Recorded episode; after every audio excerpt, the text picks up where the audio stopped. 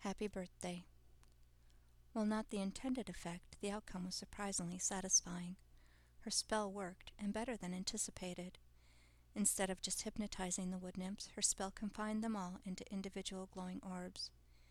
Delphina opened her sack and gathered the spheres. Her arthritic, wrinkled fingers plucked one from the air, one off the ground, and a few from the hole in the huge oak tree where she had waited patiently for them to appear. She placed each orb gently into her sack. It wouldn't do any good to add insult upon injury if she was to get what she wanted from them. She counted five in all. Hopefully it would be enough to make it back home. Delphina squinted, and her eyes were at once lost in the sea of wrinkles that covered her face. She peered through the folded mounds of skin as she scanned the area around the tree to make sure she hadn't missed any of the nymphs. Satisfied, her gnarled fingers worked the binding of willow silver on top of the bag. She had carefully chosen each shimmering green tinted strand just in case the spell should wear off before she arrived home. Hope Woods, one hopes to get out alive, was no place to be at night, or even during daylight hours for that matter, but it was a risk well worth it now that she had the wood nymphs. She had used spells to get this far into the woods, but knew the forces within the tangled web of trees would not be as forgiving as she tried to get out. Delphina tightened her grip on the sack, ignoring the muffled diatribe coming from within, and started on her way back home. She stood as tall as her worn back would allow and pushed her way through the labyrinth of branches with her one free hand.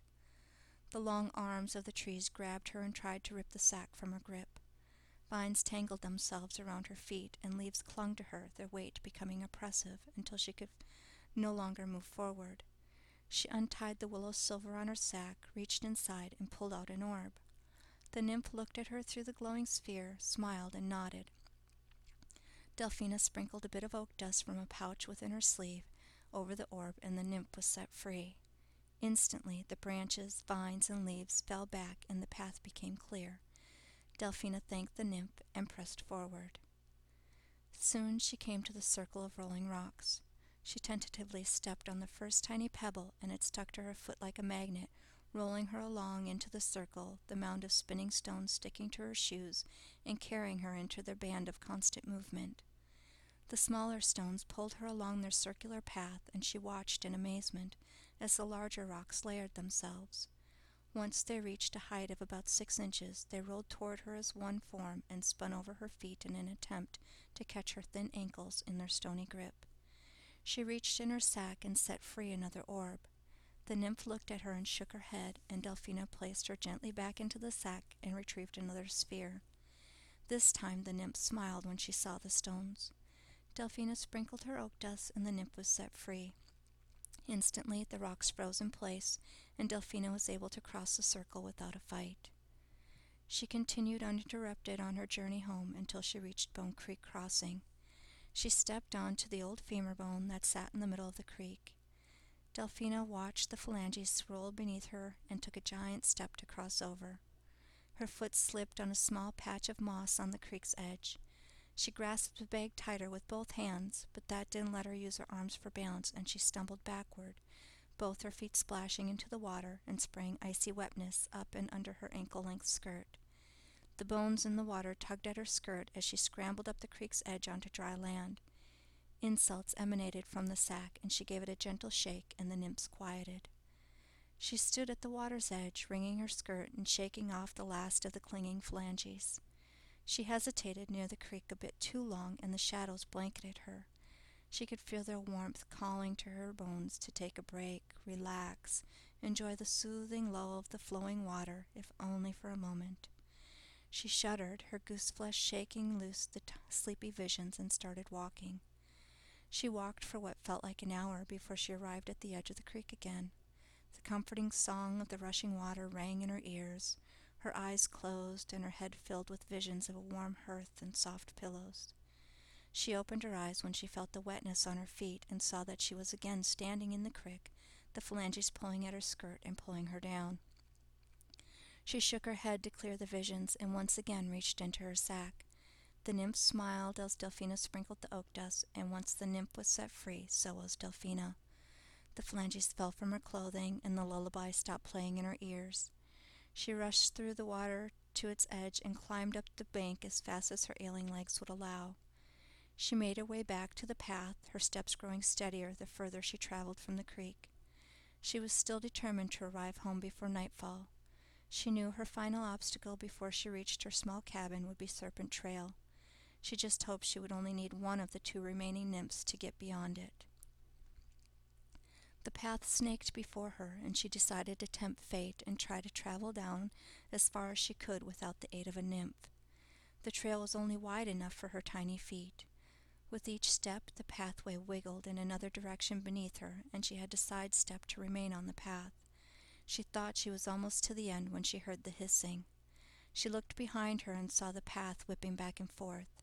She faced forward and saw the path rise before her, the dirt forming the shape of a serpent head, its red glowing eyes formed from stones picked up from the path. Without hesitating, Delphina untied the willow silver and pulled one of the two remaining orbs from her sack. The nymph saw the serpent and pressed herself against the inside of the sphere and shook her head. Delphina replaced the nymph into the sack and pulled out the last orb. The nymph laughed when she saw the trail writhing beneath Delphina's feet.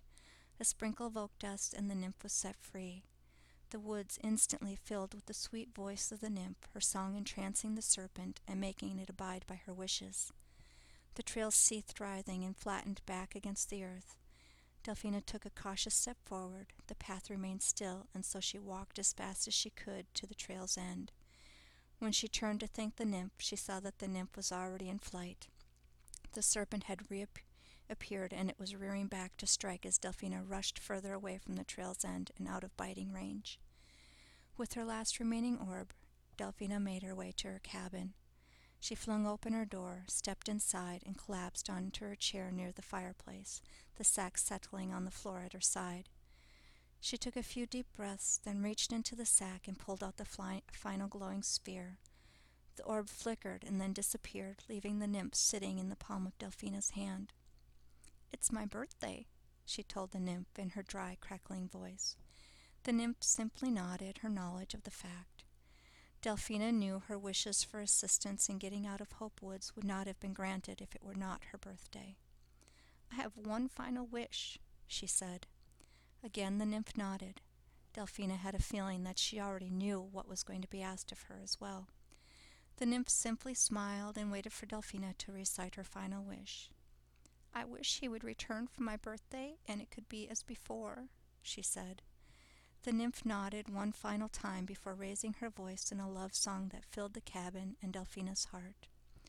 Delphina closed her eyes and pictured herself in her younger days, her lover holding her in his strong embrace.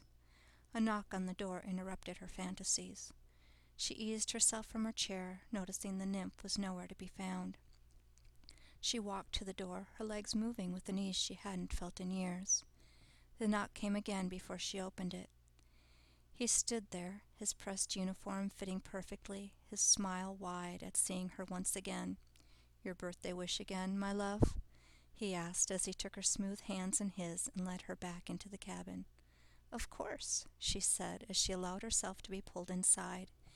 He touched her smooth skin and smiled at her beauty. She simply leaned into his arms, absorbing his warmth, soaking his love deep into her heart. He eased himself into her chair by the hearth, then pulled her gently onto his lap. She lay her head on his shoulder and nuzzled against his neck. This was surely how heaven must feel, she thought. Their evening was spent reminiscing and holding one another. They retired early to her bedroom. When Delphina awoke the next morning, all physical traces of her lover were gone.